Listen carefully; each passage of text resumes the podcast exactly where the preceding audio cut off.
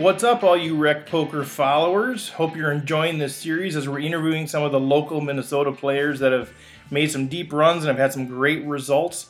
Today's no different. We're going to be chatting with young superstar Aaron Johnson, who many of you know, who's made a deep run in the World Series of Poker main event and has a ton of other uh, great results to show at his young age. I want to give a quick shout out to the Free Poker Network, who's been uh, sponsoring this show and promoting what we're doing.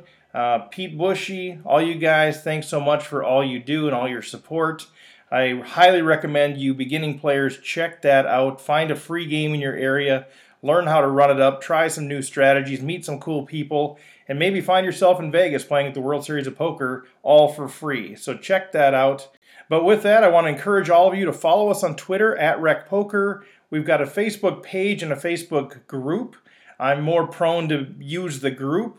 Uh, so please uh, go ahead and join that and uh, join the discussion out there.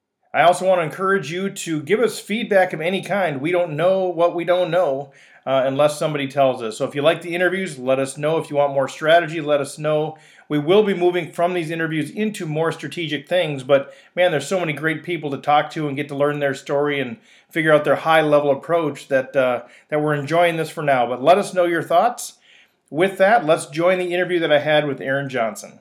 All right, well, here with uh, Aaron Johnson, one of the most well-respected young players in the area. And, oh, thank you. Yeah, I mean, nobody's ever told me that, but I just, you know, made that up. So. no, I don't. Yeah. By me, anyway. When I played with you, I've only played with you a couple times. Mm-hmm. I think we've been at at least two or three tables together. Yep. I know an MSPT regional final table. I was there with you and Koo and learned a lot. Let's just say that after I got destroyed, and then I know we played at least one of the uh, one of the buyback, the 280 buybacks, we were at a table together because I remember, I just remember this big spot that you were in, and I just wanted to be inside of your brain so much.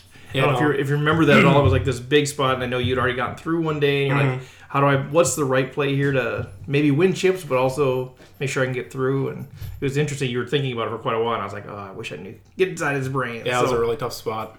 Yeah, and then and then the guy on your left shoved anyway. And you're like, oh. but but no, it was sad. it was good. So we played a little bit together, but I mean, I just I've got to know you a little bit just from watching you on different things and stalking you and, and that sort of thing. But but thanks for taking the time for sitting down with us here and absolutely giving us some of your wisdom and some of your insight and oh we'll see yeah and you're a pretty young guy like how, how old are we talking about i'm 26 26 okay and i know we'll get into this a little bit but right now you're you're already ranked 44th all time in minnesota career money you're 504 in the gpi so things are going well good career's off to a good start yeah it's going decent right now yeah so give us a little bit of background on all right aaron johnson where did you mm-hmm. come from and how did you get into poker and and, and and sort of take us there to where you are now and what you're sort of involved with. Yeah, definitely. So I think my story is pretty common for like most kids who started like my age. I was 13 years old and I saw the World Series on TV. And seeing people play a card game and win millions of dollars uh, could be rather enticing to an impressionable middle schooler. So I basically just learned how to play the game. Uh, my friends picked it up as well, and we started playing together. I uh, would play online for play money on several different sites. Um, was just really infatuated and obsessed with the game. Uh, when I was in eighth grade, my best friend at the time was actually playing online for money, like under his parents' name and with their permission. Right. And I thought that was like rather strange because I was the consensus best player in our grade at the time. So for someone worse than me to be playing online for money, I kind of felt a little jealous, and I certainly wanted to join the fray. So, right.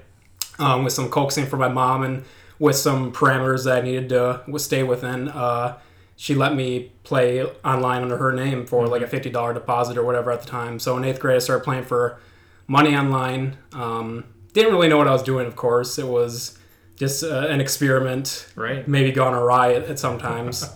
um, so did that for a few years. Uh, had decent success. I remember I was opening accounts on different sites, and Party Poker gave me like five dollars for free, and I ran it up to like fifteen hundred or something. No so that was pretty cool, being in ninth grade and just running it up from five right. bucks. Um, when I was in tenth grade, actually, there was a tournament on Ultimate Bet, which was my main site at the time. It was the five hundred dollar Ultimate Bet Online Championship, one million guaranteed prize pool, mm-hmm. and I think I had about thirteen hundred dollars to my name total. So I went to my mom and I said mom, there's this $500 tournament online. Um, I'm going to give you 500 and deposit with your credit card if it's okay, and I'm going to play this tournament. So Uh, in a act of non-good bankroll management, I played this $500 tournament and ended up getting 26th place for like 5,400. Okay. So being in 10th grade and getting that kind of score was really Huge. awesome. Yeah. Um, and uh, yeah, so that was cool. Played on and off till I was 18. You know, just having moderate success. So I would say that, that that big that big score at the time hooked you, but it sounds like you were already hooked. I was pretty hooked, That but kind I of mean, affirmed your having ability. that kind of score was really awesome and obviously all my friends at school knew and like I want to cash out the money I like was obsessed with taking pictures of and just like Sure. basking in the glory of the score that I had so definitely and, And were you a um, game player prior to that? Did you always enjoy like card games or different things, or not, what- what necessarily games I was definitely a competitive kid so I enjoyed Okay. playing sports of all types uh, I wasn't particularly good at any so to be able to find an outlet where I could compete Mm-hmm. maybe better than anyone else was really like cool to me because I always wanted to be uh, really good at sports, but I just never was the best. So to find something where I could at least try to be the best was definitely like uh, Right. something that caught me for sure. Okay, so that was the because you watched the World Series of Poker at that age, and you're not really a card player, but there's something about the competitiveness. Yeah, the was kind of competitive nature of it, Yeah. and just being able to put your wits against someone else's wits and Yeah. just kind of battle. Okay, okay, so now we're age 18 or so. Yep. So I turned 18, and Treasure Island Casino is like 15 or 20 minutes away from my house, and I started playing uh, live out there, kind of low limit cash games and tournaments, hundred dollars buy-in and less. Um, played that for a few years. When I graduated high school, I actually didn't go straight to college. I took a few years off to kind of give the poker thing a try, but you know, I definitely didn't really know what I was doing insofar as getting a good schedule and um, putting in the proper volume. And just you know, probably wasn't the best idea, but I just didn't want to go to school at the time. Didn't know what I was gonna do. Um, so yeah, was dabbling at TI primarily and a little bit online um, with moderate success. Uh, went back to school in 2011 for a few years just to get an associate's degree, just generals that I could transfer mm-hmm. somewhere. And it was in 2013 when I was in my last semester of school that I had a really hot fall poker classic, which kind of catapulted me into the live scene and was able to kind of put me on a track where I could take the professional route seriously. And mm-hmm. after I graduated in 2013, I started my professional career in 2014. So that's kind of how it happened. And that's where it's Yeah. been. And, and I know there's always a discussion around what is professional, what is recreational. I guess if you think about professional just as as you draw your primary income source from poker, that is what you're doing now. Yep, I'm a full time poker player. I primarily focus on tournaments still. I try to mix in a cash here and there, but uh, definitely don't play as much as I should. Um, but my schedule is definitely pretty uh, heavy. I'm traveling almost every single weekend somewhere, if it's within the state or out of state, and looking for just the best tournaments or tournament series to hit up. Mm-hmm. And are you doing anything online at all? Online right now, I'm not. Yeah. Uh, I just am not comfortable with the whole situation, and it's not the easiest to get money on and off. And Right. you know, there's a lot of questions just surrounding uh, the viability of it currently. But you're able to get the the games that you need to sustain the income that you're hoping for without going online. You're able to get either the local weeklies or cash or the bigger Yep. tours that you're going with. You're able to play enough to. Yeah, I'm able to put in enough volume to uh, at least give myself a chance to make a pretty good income. So how many weekends a year do you think you're playing tournaments? Uh, I'd say probably 80 plus percent. Okay. So at least. I thought you were gonna maybe say closer 80. to 90 percent. Yeah. I thought you were going to say 80, and I'm like, I was going to inform you that there's only 50 Yeah, yeah. weekends in a year, but Sometimes it feels like that at least. right, okay. Yeah. And so, are there particular tours that you travel with and to, or is it more, you know, what's available in the more, you know, in the closer geography? Um, no, I do have a few favorite stops or tournaments. I guess uh, I really like the MSPT. I think their tournaments are outstanding. There's a good mix of recreational and regular players, um, and usually there's six figures plus up top to play for. Uh, I like HPT events and World Series circuit events, and of course, every summer is this the holy grail of tournament poker, which is the World Series plus everything else going on in Vegas at the time. So, Right. yeah. Okay. And so you, you mentioned you had a, a pretty good score there at the end of your second year of college. Is that when it, is that when it was 2013, Yeah, 2013, I had a really strong fall poker class. Yeah. So what, what, tell me a little bit more about that. What was that? uh, Okay, what was the so- result experience? I was going to school at the time, obviously, and I had uh, time that I could play. So I played a $340 buy-in noon event on a Friday, and I shipped it for 17k or whatever. Mm-hmm. And then the next tournament I played was a $150 tournament on that Sunday. So basically, a day after I had won, Um, I shipped that for eight or nine k. Okay. And then the next tournament I played on Monday was uh, 235, and I final tabled it and got like ninth or something like that. So it was just an absolutely insane boom, run. boom, yeah. One of the sickest like positive variance streaks I've ever been on in my career, and Yeah. when you're having that much success and playing that confidently, it can be really hard to stop you. And I was just Mm-hmm. feeling it at the time, even though obviously skill wise I was much worse back then. Mm-hmm. I was just running over my competition in those tournaments, and it was super fun and gave me a Yeah. bankroll boost and a confidence boost. Oh, for sure. I mean, uh, and the timing was perfect. It Absolutely like. perfect, As yeah. you're starting to make decisions on, do I get a quote unquote real job? Do I play poker? Mm-hmm. Wow, there's some affirmation right there. And I love how you said that. You know, a really good positive variance piece. Obviously, we know that poker is skill and luck. Yep. Or variance.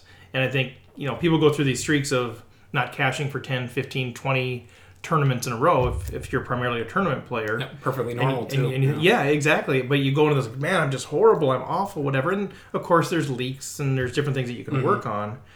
But on the other side, there's going to be those times where you you ship two out of three tournaments and final table three in a row and those sorts of pieces where you start thinking, wow, I'm this amazing player, Yeah. nobody can stop me. And maybe you are playing really well, of course. But there's positive variance that's contributing to that piece. Mm-hmm. So when you're going through that now, maybe that now that you're more experienced, even and now as cocky of a young kid as you know Uh, we all yeah. are at that age, you know how do you how do you balance that the the, the, the down streaks where you're saying, man, maybe you don't do this, but for some of us, where you're, um, man, I'm awful, I'm a bad player, maybe I should just quit this altogether, and the positive streaks where you're like, man, I'm just, I'm phenomenal, I'm like God's gift to poker. You know, how do you balance that emotionally? Are you just able to separate the logic and say, we, I just understand statistics and variance, or do you ride that emotional roller coaster a bit? So I think I understand variance pretty well, but the game is just so incredibly brutal that it's tough. Even if you're like the most level-headed, logical person on the face of the planet, it's really tough to uh, be able to take variance and kind of make sense of it and keep a good mindset. Mm-hmm. Um, so it certainly affects me when I'm having a bad downswing or if I have an upswing, I don't stay as level as I should be. But uh, I think the only thing you can do is just understand how streaky the game is. Uh, look for ways that if you are not playing the greatest, look for to plug those leaks. Look to make your game just the highest uh, EV, uh, most kind of perfect game that you can play, so that the streaks aren't as bad either way. Like you know, so you can have more ups, upswings than downswings. You just want to make sure you don't let variance affect how you play. You always want to be playing your best. Right. Yeah. Right. So emotionally, if you're not feeling right, maybe enter a different game or take a week off or Yeah. whatever that might be to get in that right emotional state. if variance is affecting you that badly, just Yeah. don't keep doing what you're doing. You need to find some kind of change, whether it's a mindset change or just improving your game. Yeah. And so I know there's a number of the the rec players that I've talked to because I'm, I'm a stats guy, I'm a math guy, so I understand variance and uh, to some degree it's still emotional when your aces get busted by three four, which just happened to me. You know, it's still Oh, emo- it's, Yeah. yeah, it's still emotional. Um, but you know, you go well, that's that's part of the game. I want them to call me every time with three four. Yep. um, that sort of piece. But but um, especially when you have less experienced players who are only playing, you know, once a month or once every couple of weeks, and they go through a streak of 10, 12 in a row without cashing, you're starting to approach six months without cashing. Yeah. And they start to get down on themselves. So I'd just love to hear your perspective on like, like if you're willing to share, sort of, in what are some bad runs that you've had? Like, like what's a bad run for you in terms of like how many tournaments you don't cash? For me, it's probably a little bit different because I'm pretty consistent and my style is conducive to cashing pretty frequently. Mm-hmm. So for me, like if I go five to ten tournaments in a row, that's pretty bad, but that's Yeah. certainly not the norm. For for the norm, it's more like 15, 20, 20 plus Yeah. for a bad streak. And that's completely normal. That's within the mathematical, you know, expectation, so to speak. Right. Yeah. If it's completely random, you should only cash one out of ten. Yeah. which means you know if it's law of large numbers means you're going to have those those bigger streaks at all. Yeah, I want to talk about your style a bit because you have a mm-hmm. kind of a unique style too, and I want to talk about that. But even in your style, which we'll talk about, you know, going five to ten tournaments without cashing, that you know, for people that are listening, that's not that out of the realm of possibility. So you know, we go six or seven in a row, we think, man, I'm horrible. Man, you're still not even at the at the percentage of ten percent, you know, cash rate. So uh, it's, it's good for people just to understand that. So so right now you're playing 80, 90 percent of the, the weekends, playing quite a bit, following, following the tours. Are you doing just Texas Hold'em? Or are you involved in any of the other games at all? Almost exclusively Texas Hold'em tournaments. Yep. Yeah. Yep. Okay.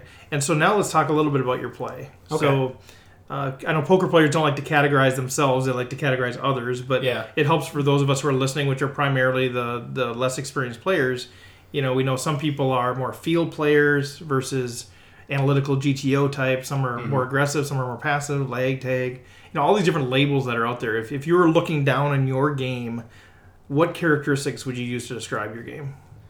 So I'd say my game is very uh, kind of math and GTO oriented. I'm very patient. I like to maximize my skill edge. I like to take advantage of people playing poorly.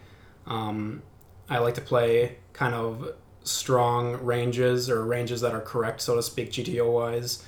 Um, and I'm always just looking to adapt to whatever the, the situation is.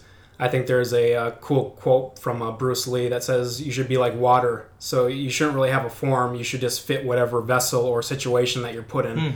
So you kind of don't want to have any like uh, style, so to speak, but you just want to be able to have whatever style you think is going to be optimal in the moment. Mm-hmm. Yeah. Which means, from a GTO perspective, you know, you, you have, I guess, you would say you have your default GTO ranges. Kind of just like a base but play. then, but yeah. then ad- adapting. If it's a looser table, you might do this. If it's a tighter table, you might do this. exactly. Yeah. Okay, interesting. Yeah, I mean, so so I've heard the word. I think you've used it yourself, so I don't think it's a derogatory term. Uh-huh. But the cockroach. yeah, yeah, yeah. Talk a little bit about that that uh, label. Okay, well, like having a strategy where you're um, very ICM aware. So let's say you're approaching the bubble. It's so incredibly important with a variety of chip stacks to get into the money before uh, taking very volatile or variance variancy swings. Um, so having like a cockroachy style uh, is essentially just trying to be ICM aware and make the money before you start risking these spots that are completely unnecessary. Uh, it's hard to explain, like just off the top of my head, but um, yeah, it's kind of just being very ICM aware, trying to utilize uh, your chip stack in the most effective way, especially approaching uh, the bubble or pay jumps or whatever. Uh, yeah. And so, yeah, I mean, just for the people that are that aren't as aware, I know we've talked about ICM a bit, and I've heard it described different ways. Uh-huh. Um, you know, maybe give us a kind of your high level synopsis of ICM, and what does it mean when you say, you know, due to IC- ICM considerations, what does that Yep. mean to you? So basically, ICM is the independent chip model, and it equates your tournament chips to a cash value. You know, it's basically what it is. So if you have like 10 to 15 big blinds on the stone money bubble, for you to cash in the tournament is absolutely significant because your chips are not like if you double up, if you have 10 big blinds, you're on the stone bubble and you double up, it's not going to outweigh the min cash if you just wait and get into the money. So um, it basically just dictates how you should play when there's a bubble or uh, pay jumps. And um, another example is like if you had a final table and um, you know there's two short stacks. Let's say you're five handed at a final table. There's two short stacks, severe, and three people who are even. The two short stacks should always be busting before any of the three kind of bigger stacks bust just because busting before either of the two short stacks is an ICM disaster. You're losing so much value to value relative to what your chips are worth, real money wise. So kind of just is a way to um, think of your chips as real money and kind of find the maximum payout that you should be given uh, with the situation that you're at. Right. And so in the case of the the money bubble, you have say you have ten big blinds or less. The ICM really is, is looks at what's your probability of finishing in all of the different places and, Uh-huh. and that sort of thing. So you're saying uh, when you're on the bubble, right before the bubble, doubling up doesn't really give you that much better of a chance to win.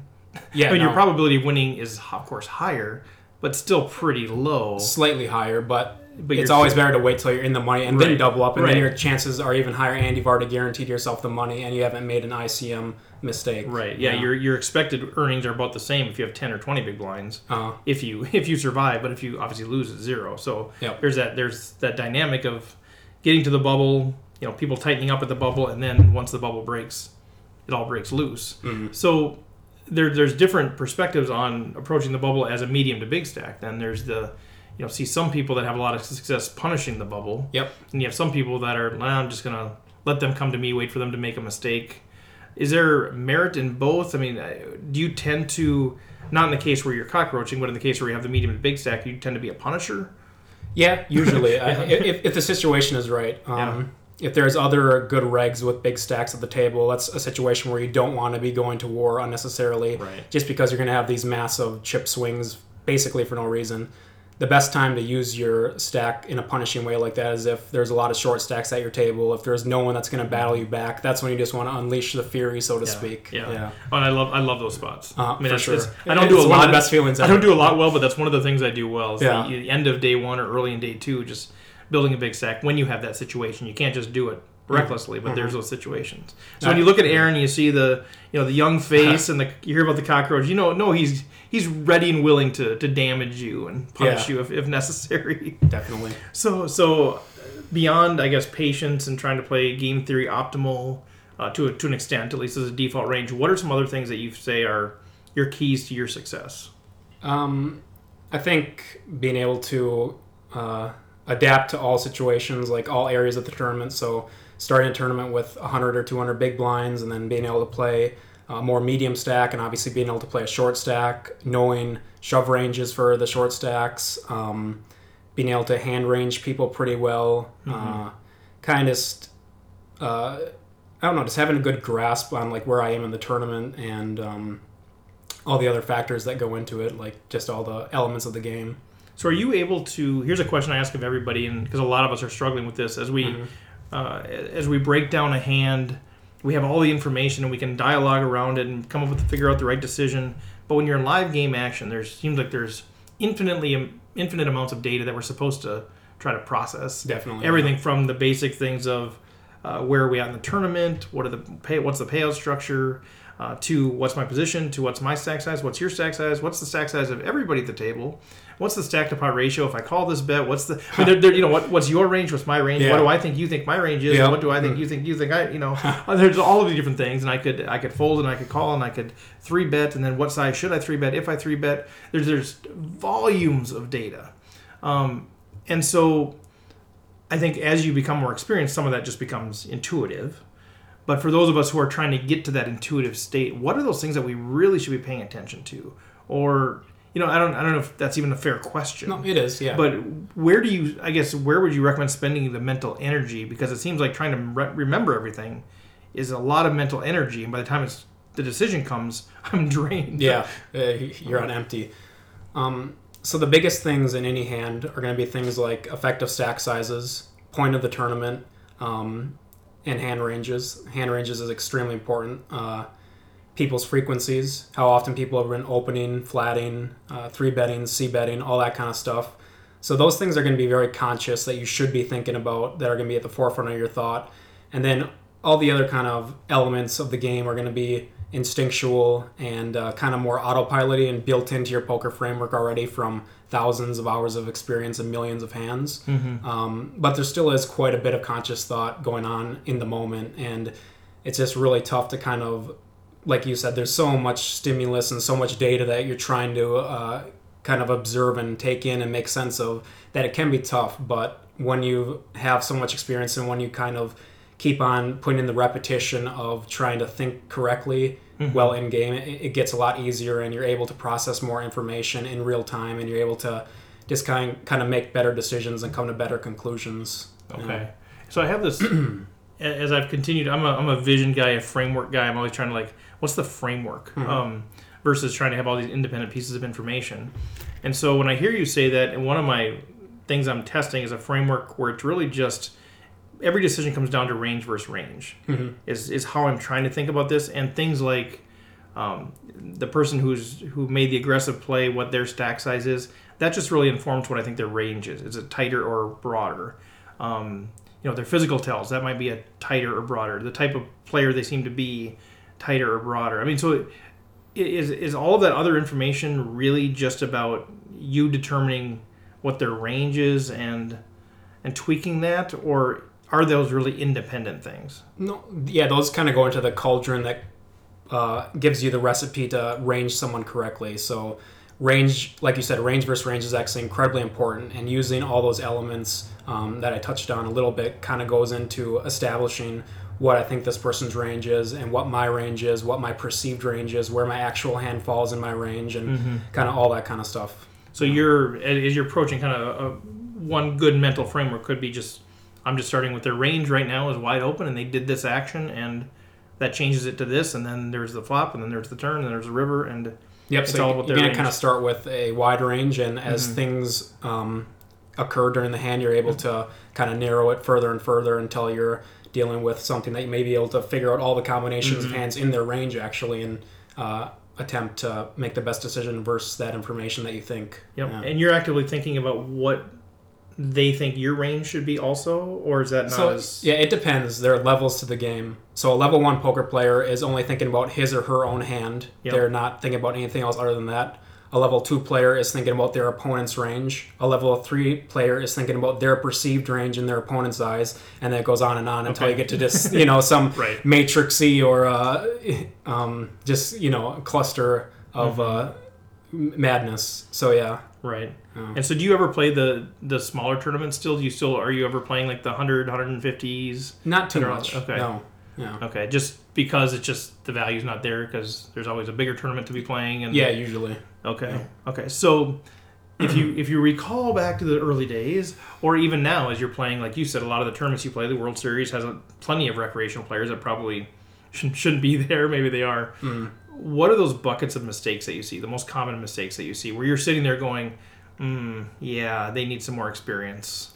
So playing incorrect hand ranges pre-flop is a huge thing. Uh, if you can kind of figure out what an optimal range from each position at each stack depth looks like, and kind of stick to it within you know certain margins, that's going to be huge for you. Uh, when you just- say stack depth, are you talking about just your own, or is that the effective? uh, effective and your own, Okay. It- both come into play for sure. okay. Um, so people playing incorrect ranges is a recipe for disaster because so many other mistakes kind of compound from the original mistake of just opening a hand that you shouldn't be opening or folding a hand that you should be opening. Mhm. Um, definitely. So there's that, and then there's not having a plan for a hand that people play. You'll see people playing just decision, ev- like every single decision is like completely new. So they'll raise, and then they'll see a flop, and all of a sudden they're making like a decision where they just didn't have any plan. And as the hand progresses, they're just making kind of independent decisions. Where whereas you should actually try to construct some semblance of a plan for a hand and kind of know what you're going to do on certain board textures and board runouts and what what you're going to do if someone does something in the hand like it shouldn't just be completely uh, a shock to you for When you get something three bet, happens yeah. yeah. like if you open and you get three bet that should not be a shock and you, you should know uh, exactly what you're doing you should know exactly what you're doing Mhm. yeah okay. or at least have some kind of idea. Obviously, um, it's easier said than done. It's easier in theory to have a perfect plan and to know what you're going to do when something happens, but um, it's good to have some semblance of a plan and to kind of be able to prepare for any kind of outcome. So you you have that general structure at least. Obviously, Yep. you have to ad- adapt, you know, to what your what your hand is and what comes on the board a little bit and what the aggressive action that comes. But you have this general plan. And is that do you feel like that is a an intentional thought process, or is that again something that's you just you've played so many hands that you just know if I open here with king queen in middle position, I just know what I'm going to do if there's action. Um, it's mostly conscious thought, although Okay. sometimes it's instinctive if you know uh, you're kind of running low on energy, or if it's just a table that's like really weird and you can't really plan for anything that's going on. So it's mostly conscious, uh, having a plan that you're thinking about in game. Um, But there's definitely an instinctual and intu- intuitive element to it. Yeah. So pre-flop ranges, having a plan. Are there other? Well, well let me ask you this before we move on. Like when you say it, you know people don't have a plan, I totally agree with that. hundred percent I agree. That's a huge mistake that we all make. Um, is it? Do you know they don't have a plan because of just the action they took, or just because of their or their physical reaction, or how long they delayed in taking action? I mean, how do you know they didn't have a plan? Uh, I mean, mostly from just observing them and seeing like every decision that they make. So, um, if they bet into a flop and something like, let's say they bet into a flop and someone jams, sometimes you can see that the person who jammed are just like, "What the heck just happened? Uh, what am I supposed to do now?" Like, but oh. you should definitely have like the thought, "Okay, if I bet here and this person jams, I need to." Kind of have some kind of idea what I'm going to do to with that action. Yeah, and it's it's not just so that you can act quicker. I mean, No. it's because you then it helps make that decision. Like, Yeah. okay, if, if I bet and they jam, I'm going to have to fold. Am I comfortable with that? And what's the chance that they might jam? Mm-hmm. And that's where you start looking at that, saying, well, if they're the type of player they're going to jam pretty often here, maybe I just check. Is Yeah, well, kind of the yeah. idea? Well, the more prepared you are for any kind of uh, any kind of action that occurs, the better your results are going to be. Mm-hmm. Like if you're unprepared for actions that can occur when you're playing any individual hand, you're just going to be far worse off, and True. it's going to affect your bottom line tremendously.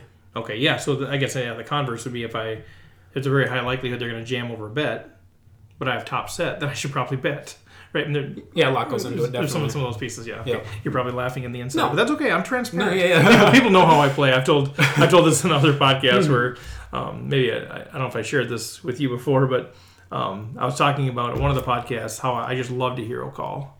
I just love it. I, I just love I love it more than bluffing people off a hand. Uh, hero calling. Yeah. Um, and so I was playing at a tournament at Aces, and the guy made a big bet on the river. And I'm I'm tanking. I get like bottom pair, and I, I called him, and, and he you know he had the big hand. He says to me, "Well, I only did made that big bet because I know you love to hero call." I'm like, Yeah. "Oh," so I gave away all my secrets. Now you opened up the Pandora's box of metagame where you have to kind of adjust your range to be more value heavy on your calls just to exploit them. a little bit. Are they the kind of person that'd be listening to the Rec Right. Poker podcast? And yeah. you made a lot harder for yourself? Right, I get Yeah. paid off more, but Oh, um, okay. So anyway, so other big mistakes that you can think of, other categories, uh, pre-flop ranges, not having a plan. Uh, the one big thing that comes to the top of my head is uh, kind of results oriented thinking. So that's where someone judges how they played the hand based on what happens instead of judging a hand based on what's the highest EV play in the long run. Right. And having results oriented thinking can absolutely just destroy your ability to get better because you're not judging the game objectively. You're judging the game based on what happened in one little simulation. The variance piece. Yeah, the variance piece. Like there are such an innumerable amount of things that could have happened in that one hand, but just because it played out that way doesn't mean you should be judging your game based on that. Like you need mm-hmm. to take into account all the objective factors to make the best play in the long run and not worry about individual circumstances or individual occurrences. That's that's so good. Yeah, Yeah. it's so good. We need, we need to hear that. It's it's hard emotionally to get there, but I think you, you just do. You have to get there. And you hear it all the time. You hear people telling like bad beat stories. Oh, I got an ace king versus nine ten suited and lost. Like Right. if you get an ace king versus nine ten suited, you're printing 60%? You're printing theoretical money, and Right. you should be very happy. You should Right. be fist pumping. You shouldn't be like, oh, I should have seen a flop and folded. Right. No, you just need to judge hands based on what you think is going to be the long term, just mathematical profitability of it. Right. Yeah. Yeah. Hundred percent. Mm-hmm. Okay. Any other? Uh, those are the biggest things Okay. uh, that I can think of right now. Yeah. yeah. Okay. So I think I know how you're going to answer this, but and you've listened to the podcast. You've you've heard this this question before. I'm going to ask you the vague scenario that I've been asking Oh, nice. everybody. Yeah. And it's the the intent is obviously not to break down the hand specifically, but to help us understand what pieces of information are you really focusing in on that are that you're saying, wait, without this information, I can't even start to make a decision. Mm-hmm. So the, the vague scenario is I'm on the button, or we're, we're on the button. You're on the button. Aaron. Yeah. Aaron Johnson is on the button. Yay. Um, under the gun raises, cut off once each to your right calls, and you're on the button. You pick up ace jack. That's all I'm going to give you. What Awesome. What do you need to know to So make a decision? I may need to know what part, what point of the tournament are we at? What are effective stack sizes, and what are the general frequencies of the people involved? So if I think under the gun is opening a correct range, Ace Jack becomes an easy fold because they're playing, you know, correctly, and there's really nothing that you can do to combat that, and uh, it, it- it's just a pretty trivial fold, I think. Um, if I think under the gun is opening too wide, and I think that cutoff is flatting just a pretty transparent kind of middling range of suited connectors, broadways, suited aces, pocket pairs, etc. Then ace jack off starts to become a pretty uh, enticing the squeeze spot. Um, so if stacks are shallow, like let's say 15 big blinds effective, it's just going to be a three bet jam. Um, but if stacks are deeper, this is kind of a really cool spot to have a plan to three bet fold. Uh, so let's say you're 40 or 50 big blinds effective or whatever. Um, Ace Jack looks. This is actually a perfect spot to uh, put in a three bet, and then if under the gun comes aggresses with a four bet, it's pretty obvious that that's going to be a nutted range like 90 x percent of the time. So it's an easy three bet fold. Um, and if flatter flats or if one of the gun flats, then your three bet becomes almost a value three bet because if they're just flatting, they're basically never flatting the top of their range, and you're playing in position with a range advantage and a skill advantage and positional advantage, which is a good thing to have all those advantages on your side. But um, yeah, so I guess what I'm trying to say is it's a good spot to three bet because Flatting, you don't really want to do because Ace Jack doesn't play the best in multi-way pots. You're rarely going to flop like nutted hands. You're rarely going to make um, a, a ton of chips by flatting. But by three betting, you give yourself a chance to win just by the the nature of uh, them having to act still. And the hand's pretty easy to play because if you get four bet, it's just a three bet fold. And if they flat, then you're like I said, playing in position with uh, likely the best hand, and you have a range advantage and skill advantage and positional advantage, or hopefully a skill advantage, depending on who you are. You Maybe, yeah. Well, a few things that you Hmm. said in there that are that are super important. Mm-hmm. I think one goes back to your concept of having a plan. Yep. Uh, I'm going to plan to three bet fold. Yep. You know, whereas I think we tend to think, or me, I'll just say me. I know there, there's others of you out there, but think, oh, this is a good squeeze spot. I raise, you know, I three bet, and then yeah, here comes the four bet, and you're like, crap, Yeah. crap. Now I have ace jack, which I which I don't love. But you know, we we play these mental games of well, I don't love, but are they just playing me?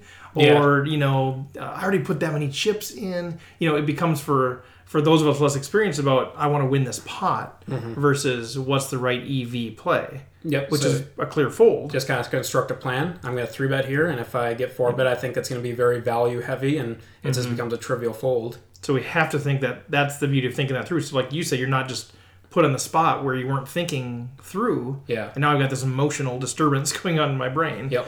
And then the other piece that you mentioned too is, is cutting out the top end of people's ranges, which Mm-hmm. I think from a from a hand ranging skill is something people forget about all the time. Yeah. I'll see that. Like, I'll like you know s- somebody bets pre-flop and the person behind them calls. By the time they get to the river, people are like, "Oh, I know you got aces." well, probably not. I Yeah. mean, most people aren't that tricky. Especially maybe it's like a four-handed pre-flop thing, and like, well, if somebody has aces, they're going to be three betting there. Yeah. But people will say that at the end. Well, I bet. Oh, you got aces. I know you got aces, and you know you never really cut out the top end of the range as Yeah. part of that. So definitely don't try to range people to one specific hand for those people who are doing Right, that. I know. And Yeah. try to be, try to think thoroughly about what someone's what someone's range is likely to be.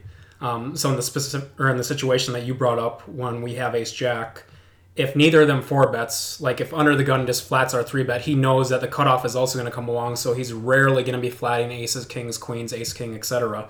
He's going to be four betting those. And same with cutoff. Cutoff is not going to see under the gun flat or three bet and then Right. decide, oh, I have kings, I'm just going to flat two. Like one of them's going to four bet the top of their range. So if we get a spot where we three bet and they both call, we can basically exclude the top, you know, couple percent of hands and go from there, which is huge for how we're going to play the hand and what we can base uh, their ranges to be. That's so good. Yeah. And when you think about hand ranges, are you again part, part some of this is just second nature for you, but are you thinking about uh, okay, they have pairs probably eights through queens, and they have you know aces down through ace jack and ace jack suited or ace queen, and then they have suited connectors. Ten. I mean, are you thinking like that, or is your brain thinking in terms of okay, they got the top fifteen percent of hands, which you just know because you've studied that off the felt, hmm. or they don't have the top five, but they have somewhere between the five and twenty percent range.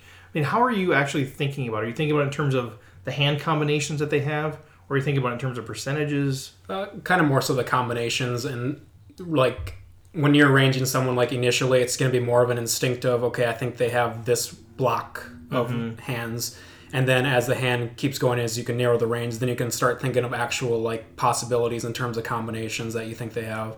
Okay i think they have ace jack off ace queen off uh, jack 10 suited queen 10 suited whatever Yep. um, you're just able to construct a more narrow and kind of concentrated range that you can consciously think about Okay, and then Yeah. you could compare that to where your hand is yep and, and see where you're at relative to the range. yeah Okay, super, super interesting because it just sounds like so much to. I probably not explain it the best either because No. you know it's kind of tough to talk about this like just off the cuff. But I'm you know I'm trying to do my best, and hopefully some people are getting in. And no, it sounds Yeah. good. I mean, I think that's how I've, I've heard it described is thinking, okay, what pairs do they have? What's the suited connectors? What's the suited aces? What's the Uh-huh. all that kind of stuff? It just seems like there's so many combinations. But maybe your point is you you end up having this this general idea of this block, and then once it narrows, you narrows, you can start to pick out some of those specific combinations. Definitely. But- okay, just one of those other things that we're all supposed to remember. yeah, all the time. Um, so as you're as you're thinking about the newer players, um, you know, a lot of the people listening to this are people that play in the bars or home games or maybe the 30s, uh, moving up. You know, we have a pretty good audience, but I mean, people are always trying to move up to that next level. How do I move from the hundred dollars to the 280s, from the 280 to the 1100s? What are some of those things that you're thinking about, either early on in your days as becoming a student of the game, or for people that are just in the first few years of learning this game, wanting to move up? What are those key concepts then that that we really should be paying attention to? Because we've talked about a lot of things. Some of those are you know next level pieces, but what are those concepts that you'd say you just you just absolutely have to understand this Yeah, I- think it's what we touched on with Okay. the mistakes that people are making. So opening ranges? try to try to have a pretty good uh, understanding of opening ranges and try to have a plan for hands. Um, try to have a grasp on variance so that you're not riding the emotional roller coaster, so that you can try to be more level-headed and um, able to take you know the bad swings that this game inherently has in it. Um, so those things are definitely important, and just kind of testing your skills against higher and higher competition. So kind of wading into the waters and seeing where you're at. And if you're not where you should be, then maybe going and studying more, talking to better players than you, trying to figure out what they're doing that you're not, and uh, just trying to get better at the game. That's what I was going to ask you. So, how do you get better? I mean, I know you've got a few friends of yours. Is I mean, as you're talking to the folks that are listening, how do you get better? Is it just from playing? Is it from do you do online? Um, you know, do you have memberships of videos? Do you have do a lot of reading? Is it hand histories with friends? What's your improvement method? So one of the biggest things is just playing and learning from my own mistakes, and I think I'm able to pretty. Uh, I I do a pretty good job at like objectively analyzing my game and figuring out where I can uh, plug leaks and where I can maximize my EV in spots where I didn't. So I'm really good at that. But most, more importantly, is I have some really good friends and connections that I'm able to talk uh, to the game with. Um, Kou Vang and Vlad Revniaga are two of my best friends, and we have a text message thread that we're using very frequently to discuss hand histories. Um, my main travel partner, Joe Bernard, is also a great resource because we're very uh, often talking about hands, like on the way to trips or uh, when we're at the hotel and we just both busted. We're like going over our hands and trying to figure out what the optimal play was. And um, yeah, so talking with people who understand the game and who are very good is one of the best things that you can do. And then also just like grunt study work. So subscribing to uh, very good video sites, uh, maybe using some software, um, reading hand histories, reading books, stuff like that can be a pretty good resource to get better at the game. Now I hear people talking. I don't haven't used it all, but like Flopzilla, is that something that you use those sorts of tools, like hand ranging tools? I have in the past, but right now, since I'm primarily live, uh, they're not too applicable to live poker. They're more so based for like online play. Okay. Um, but they can still have some utility for certain live situations, depending on uh, what exactly it is. But for the most part, those aren't going to be too applicable to the live game. Okay. Um, you're going to be better off just like watching training videos and Mm-hmm. reading uh, high level, you know, material. And of course, it's interesting because you know I've read a number of books trying to learn this game and talk to different people, and people do have different perspectives. You know, there is no one right answer. Are there any resources that you would look at and say, "Boy, this you know, for from a beginning to intermediate level player, this would be a really good resource or individual to pay attention to"? Uh, I think Run It Once is a tremendous resource. Uh, all their coaches on there that make training videos are world class players who um, have their own thought processes and way to play the game, but they are all similar in just the fact that they're world class and they understand the game on such a high level. So, um, you know, they have a basic or some membership that's not elite that's like nine dollars a month or something like that. So I'd very much recommend uh, Run It Once's service. Okay. Yeah. Do you do any coaching yourself? I don't do any coaching. I've had some inquiries Sure, I'm sure. Uh, from several people to coach, but I just have never made the leap to do it. Mhm. I maybe I'd do a good job, maybe I wouldn't, but yeah. Yeah. You enjoy playing more than the coaching side of it, or just just haven't thought about it that much, or just not? Yeah, just haven't thought about it too much, I guess. Yeah. I was curious. In terms of putting it into real world practicality. Okay, so so now at this point, every what what Aaron has promised is that every listener of this podcast will have access to his and Blue's and Vlad's hand history breakdown. Now I'm just kidding, settle down. but obviously that'd be a wealth of information. I think that's one of the things that uh, I've got this group of people now with Rec Poker and uh, this this home game that we're part of. You know, we love talking about hands and that sort of piece, and Definitely. a lot of really good recreational players. But sometimes I know we're wondering, are we thinking about this right? So I think sometimes there can be this danger in, in if you're surrounding with the people that are either all like-minded or not really thinking about the game in the right way, where we're affirming our own bad behavior. Yeah. And so I don't know. That's one thing that we have to think about. How do we get out of, or how do we make sure that the way that we're talking about it is the correct way? Mm-hmm. So that's where we can somehow get connected through a Run It Once or some video series or Yeah. something. just so that you can kind of get affirmation from higher level players where you can kind of be more sure that you're talking about the correct kind of Right. ways to go about the game. Right. We did that in an earlier episode. Some of the people that have been listening for a while will know that we we broke down a hand with pocket tens. And, you know, we we came to a consensus on what it was, and then one of the pros was like, "Well, I would do something different." Kind of came and crushed it. Kind of crushed it, Yeah. which which is good. I mean, we're, we were trying to be transparent, but we're like, "Huh, we were all pretty much." You know, had the same thought process. No, I mean they may or may not have been right, Mm-hmm. but it was it was an interesting sort of spot to go like, hmm, are we, uh, you know, just in the cycle of, of bad behavior or what? Yeah. All right, so what's so what's coming up for for Aaron now? The World Series. What do you got planned for that deal? What are you going to play? So I got quite a few tournaments coming up before that, but yeah, I'll be in Vegas for about seven weeks playing a pretty hefty schedule of, uh, you know, 1Ks, 1500s, some side events at like the Venetian, Planet Hollywood, the Wynn, uh, just any high value tournaments that are there that I think uh, are worth playing. I'll be participating in. Does that include the MSPT at the Venetian? Yeah, Is that most one likely, Okay. yep. I know that's a big. That's like a two million dollar guarantee, isn't it? I think it's 2.5 mil. 2.5 Yeah, mil. it's pretty crazy.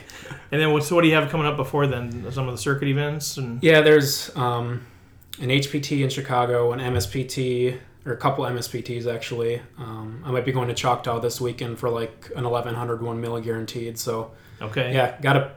I think I have five weekends in a row where I'll be traveling. Then I have one weekend off before the series. So Okay. definitely going to be busy. Nice. Is that exciting for you? I mean, as much as you play, is that still like? Do you look at that and go like, man, this is just exciting to have all this upcoming tournaments, or is it kind of a grind? Um, it is a grind, but you still get excited because you know you're playing for serious money and you're doing what you want to do with your life, and that's just the most important thing. So for me to be a professional poker player, traveling to these places is basically living the dream. So even though it feels like a grind, it's definitely exciting. And obviously, with the summer coming up, that's like the most giddy time of the year. It's it's a po- poker camp for it's summer camp for poker players. Right. Yeah. And there's guys like we've got a group of like four to six of us that are going to go out to Vegas for a week this year. Awesome. First time we're going to road trip is going to be crazy. Very But- cool. But yeah, you, people like you should be super excited because you got all these fish that are coming in from all these different parts of the Bust country. in, yeah. Right. Exactly. Bring them in. The more the merrier. Yeah. Right. Yeah. Treat them well. so when you go play those weekend events, obviously there's a main event, and I don't know how all the structures work, but I know Mm-hmm. the MSPT has different events in addition to the main event. So do you go like on do like a Thursday through Sunday and play some of the side events, or is it pretty much like going to Choctaw and playing the main and calling it good? So for like one tournament, things like MSPTs, it's a Thursday through Sunday, but still only playing the main event usually. Okay. Maybe mixing some cash on Thursday or a qualifier because those qualifiers are pretty good value and High value. fun, you know. So um, that's gonna be a Thursday through Sunday. They got starting flight on Friday, starting flight on Saturday, day two Sunday. Then you're out of there on Monday. Mm-hmm. Um, for things like World Series Circuit, that's a thing where there's going to be multiple tournaments going on in the span of a week and a half, two weeks. So that's more so where you're playing every single day and then playing the main event, which is kind of the main event set up for any other tournament. You know, Friday, Saturday, Sunday. Okay. Yeah. So you so you go play this event you, you, on Friday you play and you get through to day two. What does your Saturday look like? Saturday, either mixing in cash or working out or just doing whatever. Just keep myself as fresh as possible for Sunday, but also trying to you know make money if I have the energy and the ambition and whatever at the time. You know. And so when you one, one of my favorite things to ever do is bag for day two. You know, I don't I don't play a lot, but I've you know I've bagged I don't know half a dozen times. I just love it. There's It's a great feeling to bag for day two. Like it honestly, is especially with a decent bag, but any bag. any bag. Yep. It's exciting and you one have a the chance on day two to you know make a you, run. you don't know, right? Today's today's the day, and and um, but one of the things I like to do, and I'm curious what your perspective is. I love to research the other players at my table. I don't know if I'm doing it correctly or not, but um, you know, you're getting up way too early and figuring that stuff out. Is that something you do when you're going into a day two? Obviously, I assume you look at your table draw, uh, and in some cases you're going to know some of the players already. But if not, do you do a significant amount of research and try to figure out who's at your starting table for day two, or not really? Uh, not for most tournaments, just because uh, I'm going to recognize most of the notable players if there are any, and if they're not, then I can just look them up while we're playing. If I think that okay, this person's playing pretty interesting. I'm not sure if he's really good or if he's just running into some good cards or something like that. So if I sit down, and I'm unsure of someone, then I'll look them up, or else it's basically just go in there and play. And uh, one of the reasons I don't look up players is you never know how long you're going to be playing at your table. Right. Um, your table is has people busting and new players coming in, so there's not necessarily uh, that much like utility to doing that. But for big events like the main event in, in Vegas for the 10K, that's definitely a spot where if you make day two or day three or day four or whatever, that's where you certainly want to be doing a lot of study work in terms of who are these people and what are their results.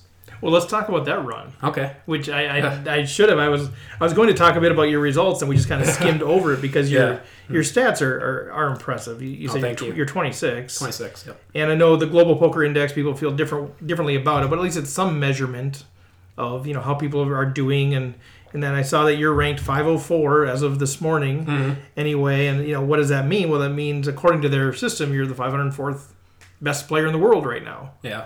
Right. I guess so. Yeah. I don't give a take, but that's pretty cool. But I was looking at like some of the names around you. You've got a little bit of work to do. Number at number five hundred, four spots ahead of you. Do you know who?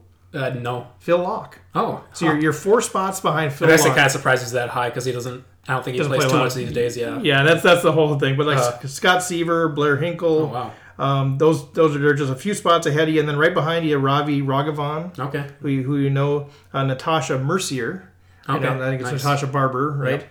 And then uh, Joe Bernard at 514. Oh, He's only 10 spots behind you. Yeah, ten notches.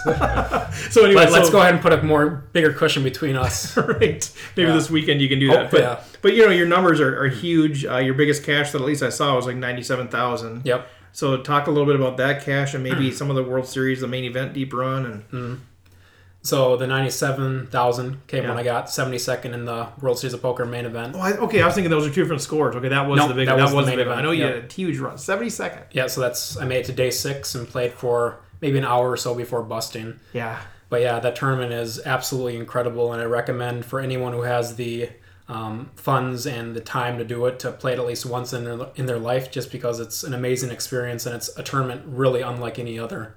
Yeah. So everybody says that, but why? Uh-huh. Why is it unlike any other? So you got a field. It's a 10k buy-in, but it's more like it feels like a $500 field, is because there's so many amateur and recreational players who are truly just playing it to experience it. And Bucket list item. Exactly. So it's a very I don't want to say soft field because that can be derogatory, but it is a I've heard soft that. field. Yeah. Um, and the structure is absolutely incredible. It's basically unreal. It's two hour levels. Two hours, two hour 50K levels, starting? 50k starting, which was new last year. Right. It was 30k before that. Yeah. So my deep run came with the 50k starting stack, and I mean, yeah, it just allows you to be patient, to look for the best spots possible, to take advantage of all the poor play that you're going to see, to kind of avoid playing unnecessary pots versus Mm-hmm. good players. Just kind of all the things that you want to do theoretically Right. to make a deep run in a tournament. Yeah. And this was my third time playing it, and I've definitely gotten um, markedly better each uh, successive time. But you cashed at least one of the other two, right? yeah, I cashed the year before that, just Yeah. a 15k min Yep. cash for like 700th place or something like that. Yeah. So,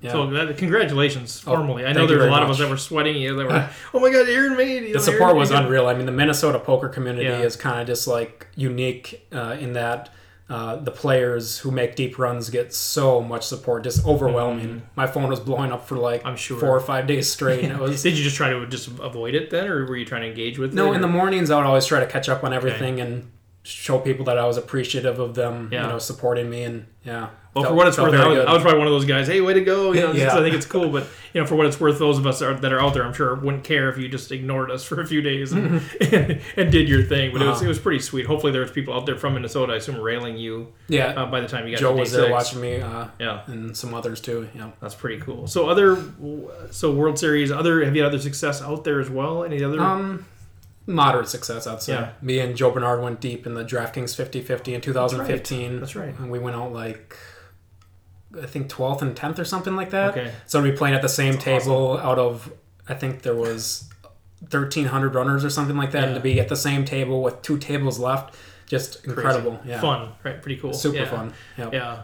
And um, oh, was I gonna? So, so one of the tournaments that's going on when I'm going to be out there, I think we're just going to play the dailies, even though I'm super tempted to play this as the marathon. Okay. Have you seen that out there? I assume Yeah. is that one that you're going to Yep. be playing? I assume. Definitely going to be playing that Oh, one. because it's the closest thing that I could think of to the main event in terms of the structure. Yeah, so if you can't play the main event and you have the funds to play something like a marathon, I'd definitely Yeah. recommend that to at least get a feel of what the main event is kind of like. It's going to be the closest thing to Mm-hmm. a main event that you can get. Yeah, because it's like 100 minute levels, 26,000 starting stack. Yep. So a fantastic idea there too. For sure. All right. Well, um, what else was I going to ask you? Oh, um, since I have a little bit of time, since you know we got a few minutes left here, but I was going to ask you about like staking. I'm curious, like, what's your take on that? Are you if you don't want to share, that's perfectly fine, or we can edit this out. But you know, just just a general idea. I know some people have said, you know, you don't realize that how many people are actually staked that have pieces of each other.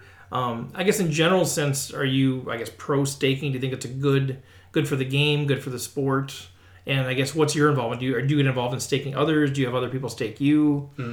So I think staking is necessary for most players because in order to play something like the summer, you'd need a tremendous bankroll to be playing it properly, or else you're just being playing outside your bankroll, and your risk of ruin is you know astronomically uh, high.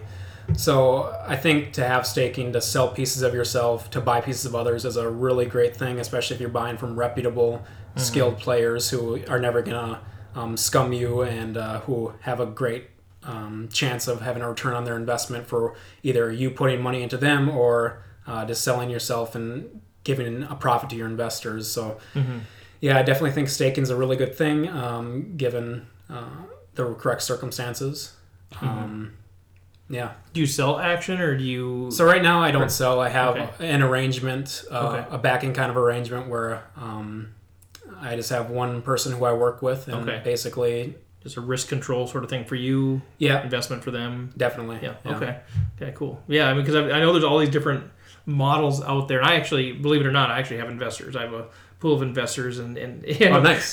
which is great. I mean, it's Yeah. phenomenal because we do it as a big package. Like it's a X number of dollars buy-ins, and you know, we just until those buy-ins are gone, that's the whole package, Uh-huh. and it works really well. And then I've heard this, uh, the different notions about people having stables of stuff where there's coaching involved, and then I hear about you know um, people just going there and telling, hey, you know, single event or a package at a markup, and so I was just kind of curious what your what your take was and all that. But it's yeah, it seems like it's good, but it, I- it does make me nervous sometimes. You're like, okay, do all these guys just have pieces of each other, and there's an inherent sort of collusion? No, involved you don't have to be too worried about anything like that. Okay. That's for like the highest kind of tournaments, like 100Ks and super high rollers and stuff. like the seventy-five dollar bounty tournaments. Exa- yeah, there's a lot of collusion going I- on I've heard the, the swapping action and selling pieces. So be careful. That's what I thought. I, Yeah. I saw some check downs in the river with full houses. and yeah, I get, thought, get the floor called over on some of those. Yeah. well, well, thanks, thanks for your time again. But is there any, I guess, any words of wisdom you want to leave the, the listeners with? Um, I just want to wish everyone the best of luck. Uh, this game can be brutal, so try to manage the variance of the game with any success or lack of. Um, and always hold yourself accountable for how you play, even if you think you played perfectly, because there's always a higher level that you could have played to increase your long term ROI. And blaming the dealer, blaming variance, blaming other players, telling other players they did stuff incorrectly is only going to hurt yourself and it's going to make you also look not very good. So I'd say um, definitely just take responsibility for how you play and always look to play better, even if you think you played well. That's really good advice. We should just end there, but I have, that made triggered one thought. Mm-hmm. Oh, for sure. I talk too much. but but you mentioned that you're one of these guys that I, I appreciate so much at the table because win or lose, and I'm only mostly just seeing you win, but um, but but um, you know you treat the game and you treat other players with respect, and I think that's something that. For the most part of the Minnesota poker community is, is very good, but there Mm-hmm. definitely. are instances, and I'm going to use my soapbox opportunity here for the people that are out there listening that maybe don't treat people the right way.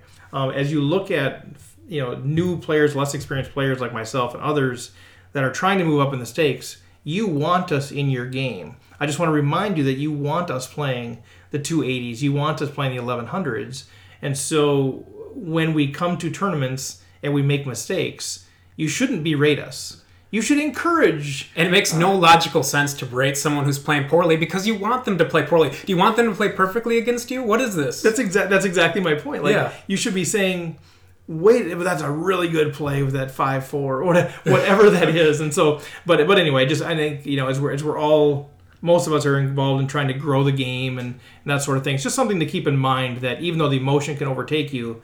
Uh, you, you want to encourage people to, to play. You don't want to make it a bad experience, especially people that don't play that much. They want to have their experience be good. So, Mm-hmm. and, and so I appreciate your your presence at the table and how you present yourself uh, in that way. yeah, thank you. I I try to conduct myself professionally and Yeah. you know with respect for everyone. Yeah, and I think that's just your personality in general. Yeah, but pretty but I do yep. appreciate that. And so, uh, last thing, just at some point, we'd love to circle back with you and break down some specific hands. Mm-hmm. So so stay tuned. We'll, we'll Yeah. try to catch you catch you more on that. We'll actually get into some specific strategy and how to look at some hands if you don't mind doing that. Cool. Yeah. All right. Thanks, everybody. Well, once again, thanks, Aaron Johnson, for taking the time to sit down with us and share your thoughts. Follow us at Rec Poker on Twitter, Rec Poker Facebook group. Feel free to email me directly, stevefredlund at gmail.com. Let me know any thoughts that you have on the program, how we can make it better, what you enjoyed, any of that sort of stuff. Shout out to the Free Poker Network for your support. So, with that, we'll call it a week and we will yap at you in another seven days. Thanks.